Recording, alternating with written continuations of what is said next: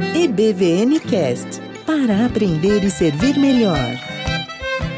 E aí, estudante, Genk, Carlinhos Vilaronga por aqui. EBVN Cast, episódio 106, e daremos sequência aos nossos estudos do panorama da história da igreja. Mas para a gente continuar, a gente vai dar um passo atrás, falando um pouquinho sobre a igreja antiga, com um enfoque na perseguição da igreja, para a gente montar uma moldura legal, para a gente dar os próximos passos da nossa história. Mas antes da gente seguir, recados de secretaria.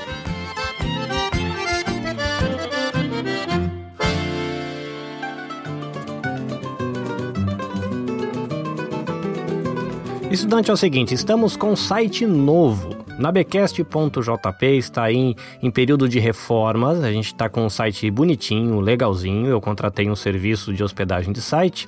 Esse serviço deu novos recursos. Inclusive, em breve você vai ter lá a nossa lojinha, a lojinha do Nabecast, tá? Então você que curte o que a gente tem feito aqui no EBVNcast, você vai poder apoiar a rede fazendo compra lá na nossa lojinha e essas compras nos garantirão uma comissão que pode nos ajudar. Falando em comissão, você pode também comprar pelo link da Amazon que está no nabecast.jp. Você clicando ali no link, aí você vai cair dentro da página da Amazon e tudo que você comprar ali, eles vão destinar de alguma maneira que eu não sei bem como é que calcula um pouquinho disso para a gente a fim de é, ajudar a gente na produção, na hospedagem do site e nos custos que a gente tem aqui com a produção de podcasts.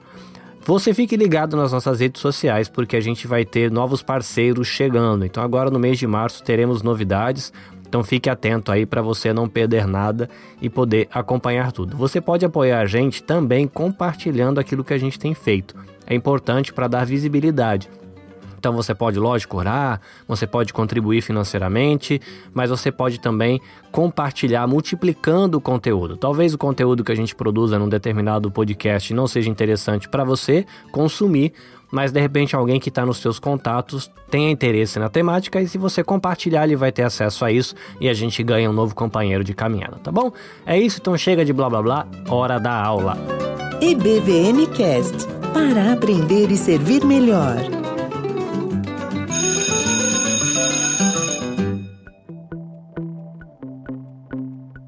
Estudante, se você se recorda, a gente tem trabalhado com o tema os pais da igreja. Então a gente tivemos a primeira fase, que seria os pais apostólicos, vai aí do ano 95 ao ano 150. A gente olhou no último episódio com aula os apologistas, que vão do ano 150 ao ano 300. E teria agora, segundo a proposta da nossa apostilinha, que é o curso Vida Nova de Teologia Básica, da editora Vida Nova, a gente iria para os teólogos, né? Os pais teólogos, que aí é uma galera que vai do ano 300 até o ano 600. Mas esse curso, ou melhor, esse bate-papo, ele fica muito mais interessante se a gente conseguir enxergar a moldura, né? Porque a gente está pintando o cenário. Você está vendo como é que as coisas estão se desenvolvendo, você está vendo o desenrolar da história, vendo o cenário, mas seria interessante a gente colocar uma moldura. E essa moldura ela é colocada justamente com a questão da perseguição. Então, para a gente prosseguir nos nossos estudos, a gente vai dar um passo atrás, a gente vai olhar a igreja antiga, mas agora desse ponto de vista, do período da perseguição.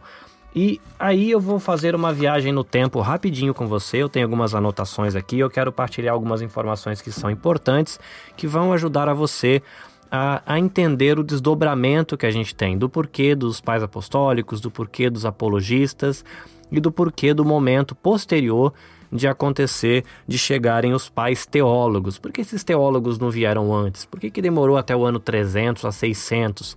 Por que, que já não tinha gente escrevendo teologia desde o começo? E é isso que a gente vai ver agora. A gente tem que voltar na época do nascimento de Jesus, tá? Lembrando que Jesus ele nasce quatro anos antes de Cristo, né? A gente tem um errinho no calendário aí. Se você lembra o ministério de Jesus e o ministério é, dos apóstolos, você vai ter, por exemplo, o martírio de Estevão, né, que vai ser aquele momento que tem a conversão de Paulo. Você vai ver ali que existe uma tensão entre o cristianismo e o judaísmo. Então, o judaísmo ele está perseguindo o cristianismo e você tem situações onde o Estado intervém, né? Por exemplo, é, quando você tem Paulo sendo é, processado, perseguido pelos judeus e o governo vai lá e recolhe Paulo, né? E tem toda aquela, aquela história que a gente já conhece. No ano 46, Paulo ele começa as viagens missionárias. Isso é interessante, porque Paulo ele começa a circular em lugares onde são predominantemente gentios, né? Até ele fala de que ele tem um ministério para os gentios, né? A missão começa em Jerusalém, os doze apóstolos ficam em Jerusalém, depois os onze, que depois entra mais um, né, para ficar os doze, e tem Paulo como esse apóstolo fora de tempo. Ele entra nessa jogada, só que ele vai para os gentios. Acontece com isso que você vai ter uma mudança de textura. Você tem uma igreja, primeiro, que é predominantemente judia, e você vai ter com isso depois uma igreja predominantemente gentílica. E isso faz diferença porque depois você vai ter no desenrolar da história da igreja para frente, né, você tem primeiro uma oposição judaica, só que com o crescimento dessa igreja e com o crescimento de gentios, vamos lá, gente abandonando as religiões tradicionais para entrar no cristianismo, não é a gente deixando não, ou amadurecendo o judaísmo para chegar no cristianismo, é a gente deixando as religiões tradicionais para chegar no cristianismo. Então você vai ter aí um desconforto em relação ao Estado, porque essa galera tá deixando ah, os costumes e o tipo de vida em sociedade que eles levavam e viviam para ir para o cristianismo. A gente tem que levar em consideração também de que é, lá no Império Romano eles tinham uma certa tolerância a várias formas de adoração. Então o judaísmo ele era tolerado. O cristianismo ele era entendido como uma seita judaica, né? Assim como os fariseus, os saduceus, eles eram entendidos. O cristianismo, na visão do Império Romano, era entendido como uma seita judaica. A hora que começou a distinção ficar mais clara, por exemplo, você tem o livro de Hebreus explicando como é que uma coisa não é a outra, como o cristianismo não é judaísmo, aí você começa a ter um pouco de, de atrito, porque aí o Estado começa a perceber de que o cristianismo é uma outra coisa, com algumas informações bem fortes, como Jesus é o Senhor, coisa que para a gente parece uma coisa religiosa, só que falar que Jesus é o Senhor é dizer que Jesus é o cara que manda. Só que naquela época quem mandava, quem era senhor da coisa toda lá, era o pessoal do Império Romano. Então você dizer que Jesus é Senhor é uma afirmação religiosa, mas que tem implicações políticas. Então você vê aí que começa a ter um atrito. Por volta do ano 60, né, a gente tem aí a figura de um cara chamado Nero. E Nero é aquele cara que está associado com o incêndio que teve em Roma. E aí Nero acusa os cristãos desse incêndio. Logo, existe uma perseguição grande ali dos cristãos naquela região e milhares de cristãos são mortos com essa perseguição que Nero promove. É nessa perseguição que morre Pedro e morre também Paulo, né? Durante essa perseguição é, que Nero promove. Então você tem uma galera gentia, uma igreja agora predominantemente gentia, né? Por volta aí do ano 100, e uma igreja que está deixando as religiões tradicionais. Logo, todas as catástrofes que aconteciam, a galera atribuía aos cristãos. Então, se chovia demais, era culpa deles que tinham deixado os deuses. Chovia de menos também. Deu problema na economia, é culpa deles. Aconteça o que acontecerem, é culpa deles. Então, você vai ter daqui para frente né, um crescer da tensão e da oposição. Existe a posição popular, que é a galera que entendia mal os ritos. Eu cheguei a falar disso em aula passada gente que achava que na ceia, né, que comia a carne de alguém, gente que achava que a festa do amor era uma orgia e coisas dessa natureza, mais entendidos. E tinha também a oposição intelectual, então que a galera que acusava o cristianismo de ser uma bobagem, uma coisa irracional, e você tinha também a oposição oficial, que a gente vai ver várias coisas aqui, que é quando o Estado é, leva grana para perseguir os cristãos. Isso porque é, eles não queriam servir o serviço militar, eles tinham a questão política, diziam que Jesus era o Senhor, é, não queriam participar das religiões, da, da, daquele contexto, e isso tinha a ver com a questão cívica também, você não, não prestar culto aos deuses, não participar dessa questão cívica era considerado um risco do Império Romano. No ano 70, a gente tem a queda de Jerusalém, né? Destruiu Jerusalém e a única coisa que sobrou é o Muro das Lamentações que a gente conhece. Por volta do ano 80 a 90, você a gente tem um carinha que se chama Domiciano. Esse cabra, ele se fez chamar Senhor e Deus. E lembra que é isso que a igreja afirma a respeito de Cristo. Cristo é Senhor e Deus. É na época de Domiciano, né, por volta do ano 95, que a gente tem escrito a carta de João no Apocalipse. Então aquilo que fala da perseguição, do tempo difícil, que a gente vê naquelas cartas é, na, no, no, capítulo 2 de Apocalipse, tem a ver com esse cara do, Domiciano. Esse Domiciano, ele terminou a construção do Coliseu no ano de 86, cabia mais ou menos 50 mil pessoas sentadas, e ali milhares de cristãos foram martirizados pelo porque Domiciano ele começou a perseguição contra todo aquele que não adorasse a imagem do imperador. Por volta do ano 110, a gente está virando aqui para o segundo século, a gente tem um cabra chamado Trajano. E é, relacionado a ele, a gente tem algo chamado de política de Trajano, né? que seria a norma imperial para a perseguição dos cristãos. Tem um cara chamado Plínio, que é um jovem, e ele escreve para Trajano pedindo opinião do que fazer com os cristãos. Ele fala: olha, a galera tá perseguindo, eu não sei o que fazer, como é que a gente faz, esses caras são ruins, eu sei que a gente tem que matar, mas como é que funciona? E aí a política de Trajano foi a seguinte: se o cristão for denunciado, você pega e castiga.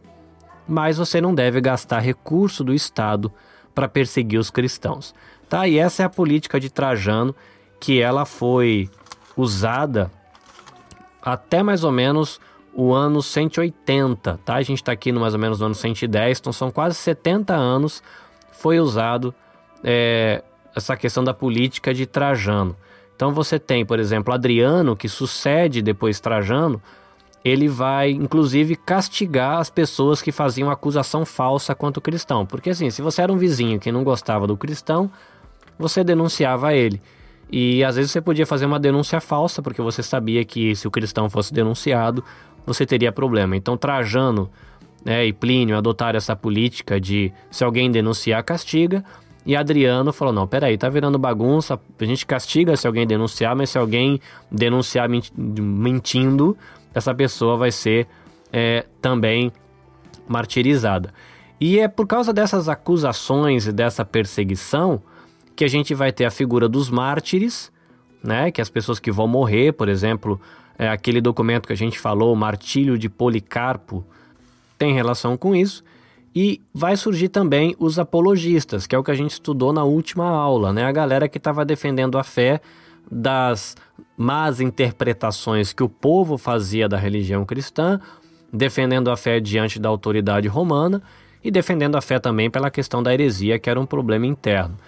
Por falar de acusações intelectuais, a gente tem no ano 175 um documento que um cara chamado Celso, é um livro interessante, um documento importante, que ele é, escreve contra o cristianismo. E depois tem uma obra que é escrita futuramente que é chamado Contra Celso, que é a resposta para esse documento. Mas a gente está aí no ano 175. Ano 177 a gente tem os Mártires de Lyon, né? É, se você tiver a curiosidade de ler um livro chamado Livro dos Mártires, ou de fazer a pesquisa, você vai lá, Mártires de Lyon, na França, e você vai é, encontrar a história desse cabra. Ainda no século II, por, entre o ano 180 e 190, a gente tem um cara chamado Cômodo. Ele teve atos de perseguição, mas de, ele ameniza um pouco a perseguição no governo dele, porque ele tinha uma preferida chamada Márcia, e essa preferida ela era cristã. Então ele dá uma suavizada é, nos castigos da galera por conta disso. Mas ainda existe perseguição, tá? Essa perseguição ela é localizada, é uma perseguição que não, não tem a intenção de exterminar o cristianismo nesse momento, mas a perseguição ela existe. Ano 202, a gente tem alguns martírios que são é, datados como importantes na cidade de Cartago, tá? Isso é no século 3. Ano 210, mais ou menos, entre os 195 e 210, a gente tem a figura de alguém chamado Sétimo Severo. Esse cara, né, a gente está aí no finalzinho, no comecinho do século 3, ele tem uma política sincretista. Então é pena de morte para quem se convertisse a religiões exclusivistas, né? Religião exclusivista, judaísmo, que só aceita Deus, o Criador, e religião exclusivista é o cristianismo, que também só aceita Deus e a figura de Jesus. E é nessa perseguição que o sétimo Severo promove que morre o pai de Orígenes. Orígenes é aquele carinha que eu falei, que é o garoto que ficou pelado em casa, porque a mãe escondeu a roupa dele, porque o pai morreu de martírio e ele queria se entregar também. Porque tem, você tem que entender de que quando os martírios iam acontecendo, é, existia aquela imagem que o mártir era um cristão de verdade, o cabra era um cabra macho cristão mesmo. Então a galera começou a querer é, buscar o martírio e desejar o martírio. Ainda no século III, a gente tem por volta do ano 235 a 240 o cara chamado Maximino Trácio, que ele dá uma reavivada nas hostilidades. Né? A gente tinha tido o caso lá do rapaz que deu uma segurada, né? No ano 180, o cômodo, mas ele dá uma segurada na perseguição por conta é, da Márcia, que era a sua preferida. Você chega no ano 190 e pouco, 200, você tem o sétimo Severo é, indo contra quem tinha uma religião exclusivista. Por volta do ano 240, você tem esse Maximino Trácio reavivando as hostilidades. E por volta do ano 245, 250, você tem um cara chamado Filipe o Árabe, que ele é considerado por alguns o primeiro imperador a favorecer os cristãos tá? Porque ele diminui bastante a perseguição na época dele para favorecer justamente os cristãos. Ano 248, Roma cumpriria mil anos de sua fundação. E aqui a questão é importante, porque o, a, a, o império estava em queda, estava perdendo seu poderio, estava com problema econômico e a galera queria restaurar a antiga glória do império. E se a coisa tá ruim, é culpa dos crentes, e a partir de agora, a partir desse, dessa década, né, de 250 para frente, a perseguição é para exterminar o cristianismo. Então a gente tem a figura de Décio, mais ou menos no ano de 250, que ele ordenou que todo mundo sacrificasse aos deuses. Quem fizesse isso recebia um documento, um certificado, né, que deixava o cara tranquilo. O cristão que se negasse a oferecer a oferta e a receber esse documento como prova de que ele ofereceu oferta, ele devia ser tratado é, como um criminoso. Então Décio, ele começa uma perseguição bem severa aí porque ele queria restaurar a glória e ele entendia que o caminho para isso seria a restauração da religião tradicional, porque isso ajudaria inclusive a trazer unidade para o povo. A gente tem no ano 260 mais ou menos um cara chamado é, Valeriano. Ele foi amigável aos cristãos no começo do governo dele, mas depois ele muda de ideia e ele adota uma política semelhante a Décio, tá? Que nessa política, quem não oferece idolatria, é, é, não pratica idolatria, não adora os deuses, vai ser considerado um criminoso. E ele faz uma busca pela liderança, ele praticamente deixa a igreja nessa época do ano 260 sem líder nenhum. Ele matou quase todo mundo. Esse é um fator que ajuda a igreja a valorizar bastante a figura do bispo, porque a cabeça do bispo valia bastante. Tá? Então a igreja acabou interpretando a importância que o bispo tem, né? Você tem aquele, aquela questão, né, de você ter é, o, a tradição passada de bispo a bispo e que isso, essas questões fortalecem a, a tradição que hoje também é mantida pela Igreja Católica Romana, a questão do Papa, tá? Mas nessa época se fortaleceu bastante a importância da figura do bispo.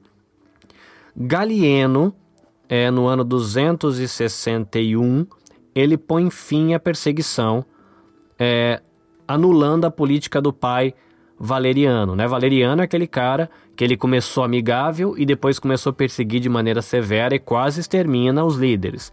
E o Galieno, que é o filho de Valeriano, ele dá uma segurada no freio aí e ele expediu alguns editos, alguns documentos, algumas leis que dava tolerância aos cristãos.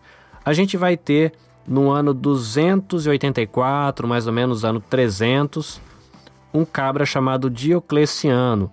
E ele institui algo que é chamado a tetrarquia, né, que são como se fossem dois governadores e dois vices, com a intenção de organizar o governo, porque o negócio estava ficando cada vez pior, estava uma bagunça. Ele fala: eu preciso organizar essa zona.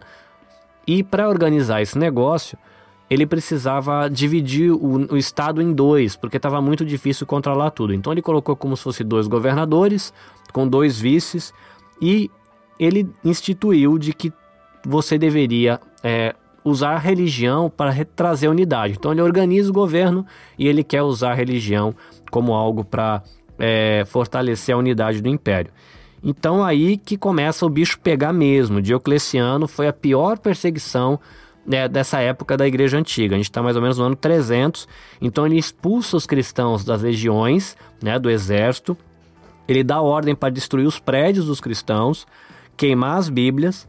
A perseguição ela fica generalizada, porque antes eram perseguições locais, regionais, mas agora é no império inteiro.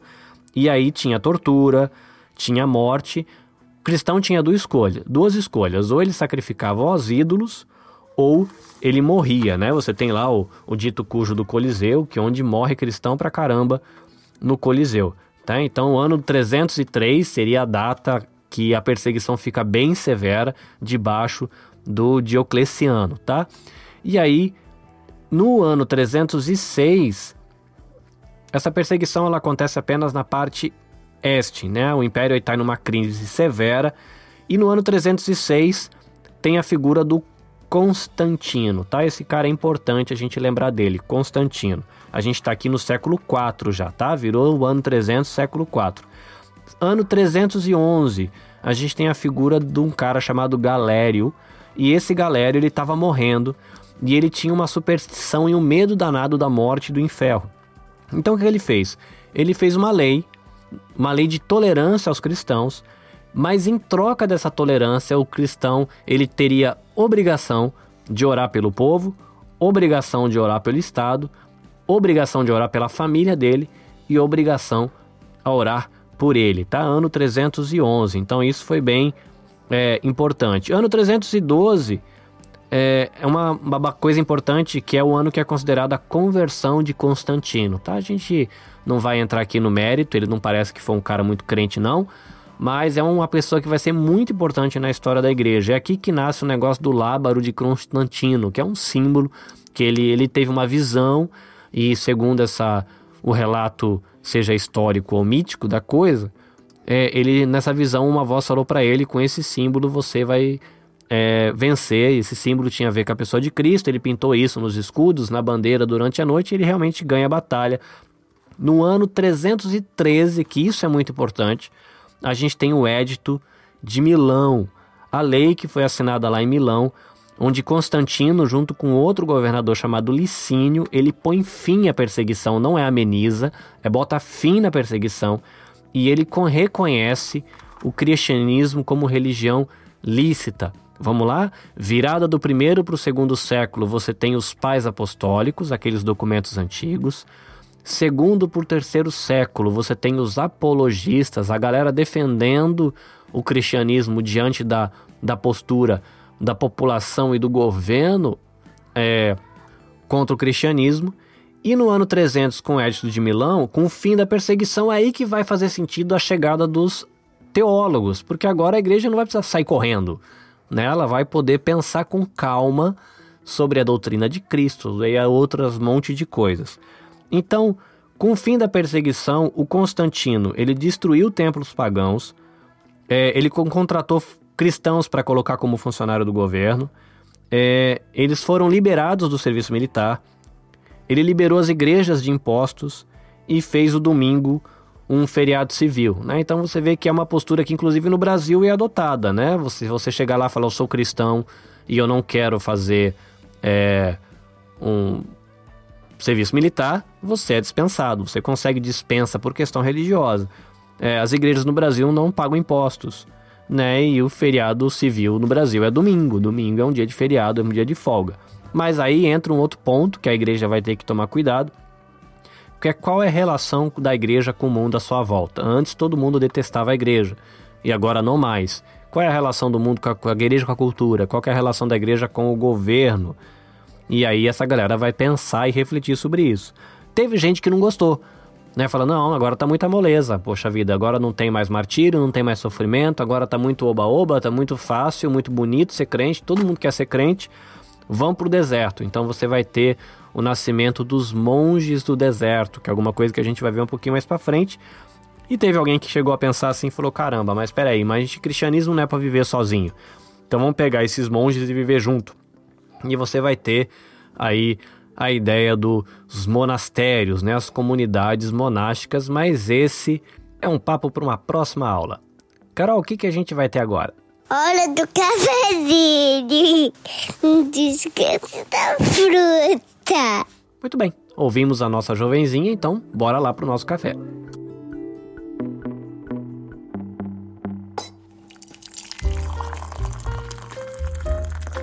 É hora do nosso café. Olá, gente, como é que vocês estão? Vamos para algumas outras dicas de nutrição. Hoje eu pensei em estar tá falando para vocês é, sobre proliferação bacteriana na comida após pronta. A minha filha ela teve um quadro de intoxicação alimentar recentemente e eu acredito que tenha sido por alguma coisa que ela comeu fora.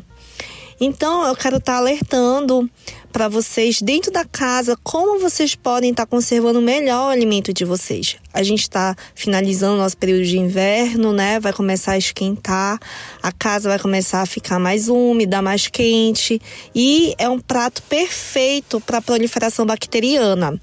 Vocês têm o hábito de deixar a comida esfriar depois de pronta na panela para depois guardar na geladeira para a geladeira não quebrar?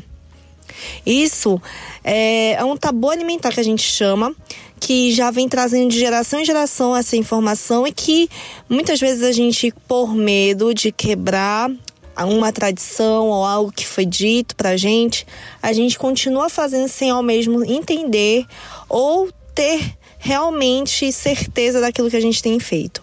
Então, eu venho falar para vocês que a melhor forma de conservar um alimento sem o risco de proliferar bactérias e trazer um mal-estar no estômago para a família, é fazer exatamente o contrário. É a gente pegar aquele alimento que ficou pronto, que a gente não vai mais usar para o almoço, para o jantar, e imediatamente guardar na geladeira. Se você quiser transferir a comida que está na panela ou na frigideira para uma outra vasilha, né, uma tapaué, tudo bem, não tem problema, mas não precisam esperar que ela esfrie para poder você colocar na geladeira. Esse ato de manter em temperatura ambiente para esfriar aos poucos é o que ocasiona a maior proliferação de bactérias por ser um ambiente propício a elas se multiplicarem, porque é uma temperatura que vai oscilar entre 30 ou até mesmo 26 graus, já é uma temperatura que elas estão tendo favoráveis é, nesse processo, estarão sendo favoráveis nesse processo de multiplicação delas. E também a umidade. O Japão ele fica muito úmido no período de verão, um período já que vai antecedendo a troca da primavera para o verão, né? Então a gente tem que tomar, tomar também muito cuidado com a umidade, que na umidade, que é através da atividade de água, é através da água, dessas pequenas micropartículas de água que a gente não enxerga, que a gente está respirando, mas não enxerga, que faz com que também seja propício nessa multiplicação de bactérias. Então, vamos nos atentar para esse tabu ser quebrado. A geladeira ela não quebra quando a gente coloca alimentos com alta temperatura, até porque, gente, não existe choque térmico é, na geladeira. A geladeira ela está numa temperatura, digamos, de 10 graus Celsius no refrigerador.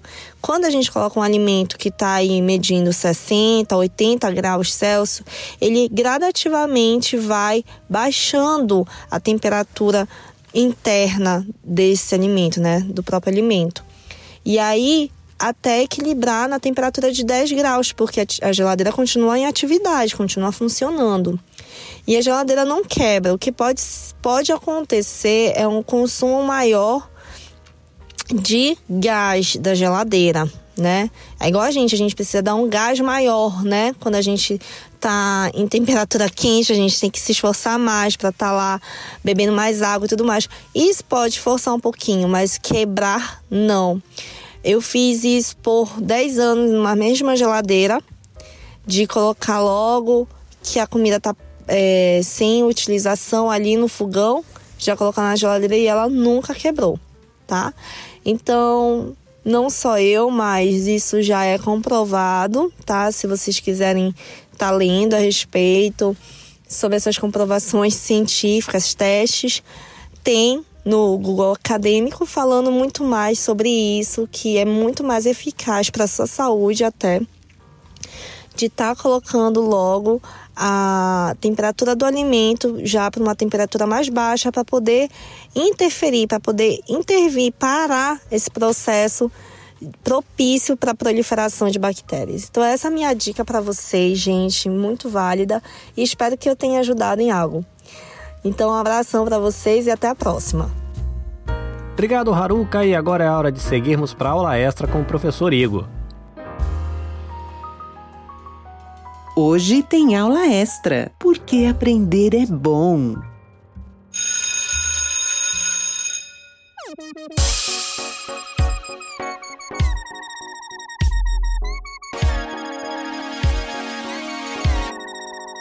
Hello guys, how are you? Today we're gonna learn about some English expressions. Hoje a gente vai aprender sobre algumas expressões em inglês. A gente vai dar um tempinho em relação à explicação gramatical nas nossas aulas, por enquanto, porque eu sei que é um pouco mais complicado sem ajuda visual. Então a gente vai focar em algumas coisas mais simples que você pode usar no dia a dia. Então a primeira expressão é whether you like it or not. Você pode repetir? Whether you like it or not. Em português, algo como querendo você ou não, ou vai acontecer de qualquer jeito próximo disso. Então, um exemplo de uma frase: People change all the time, whether you like it or not. As pessoas mudam o tempo todo, quer você queira ou não, querendo você ou não. Próxima expressão: It's not my cup of tea. Você pode repetir? It's not my cup of tea. A gente não faz tradução de expressões ao pé da letra, se é, nossa seria não é o meu minha xícara de chá, essa não é minha xícara de chá, mas é algo como em português a gente utiliza, utiliza não é muito a minha praia. Então vamos ver um exemplo. I'm not a politician. It's not my cup of tea. Eu não sou um político. Essa não é muito a minha praia. Ok? A próxima expressão. They are birds of a feather. Vamos juntos? They are birds of a feather. Em português, a ideia a gente utiliza quando em português se utiliza é tudo farinha do mesmo saco.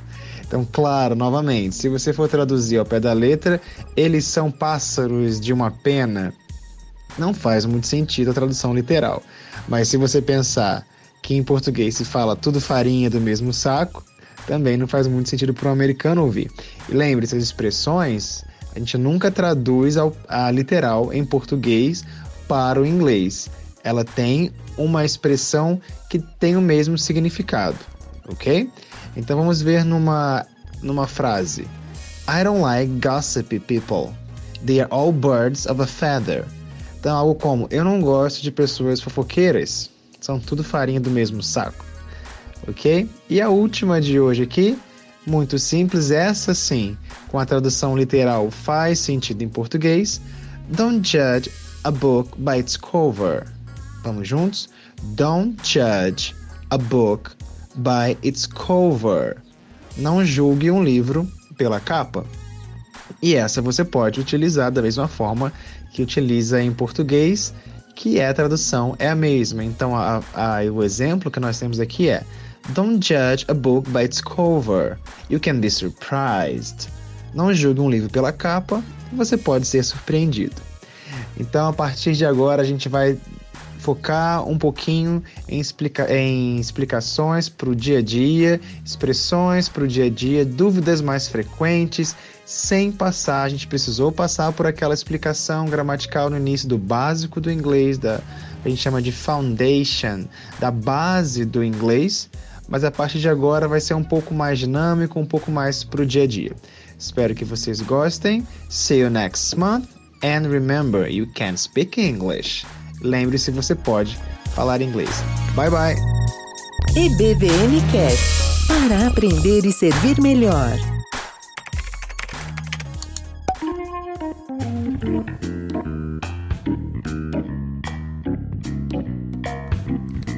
É isso aí, estudante. Chegamos ao fim de mais um episódio do EBVNcast. Agradeço aí a colaboração da Haruka. Lembrando que você pode buscar por Nutrição Vivida no Instagram para conhecer o trabalho que ela tem feito na área de nutrição. Obrigado também ao professor Igor. Conhece lá Meninas dos Olhos de Deus, busca aí no Facebook, Instagram, para você conhecer um pouquinho o trabalho da organização com quem ele tem trabalhado lá no Nepal. E você pode também visitar nabcast.jp para conhecer o que a gente tem feito com outros podcasts e descobrir como é que você pode ser um apoiador deste ministério. Se possível, compartilha, né? É legal quando você deixa o seu like, mas a gente chega bem mais longe quando você compartilha o episódio, tá bom?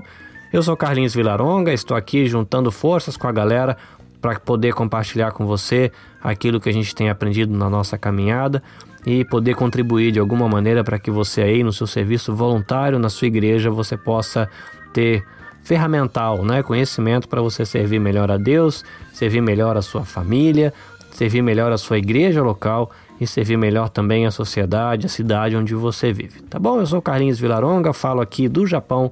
Deus abençoe você. Caris Shalom e até mais.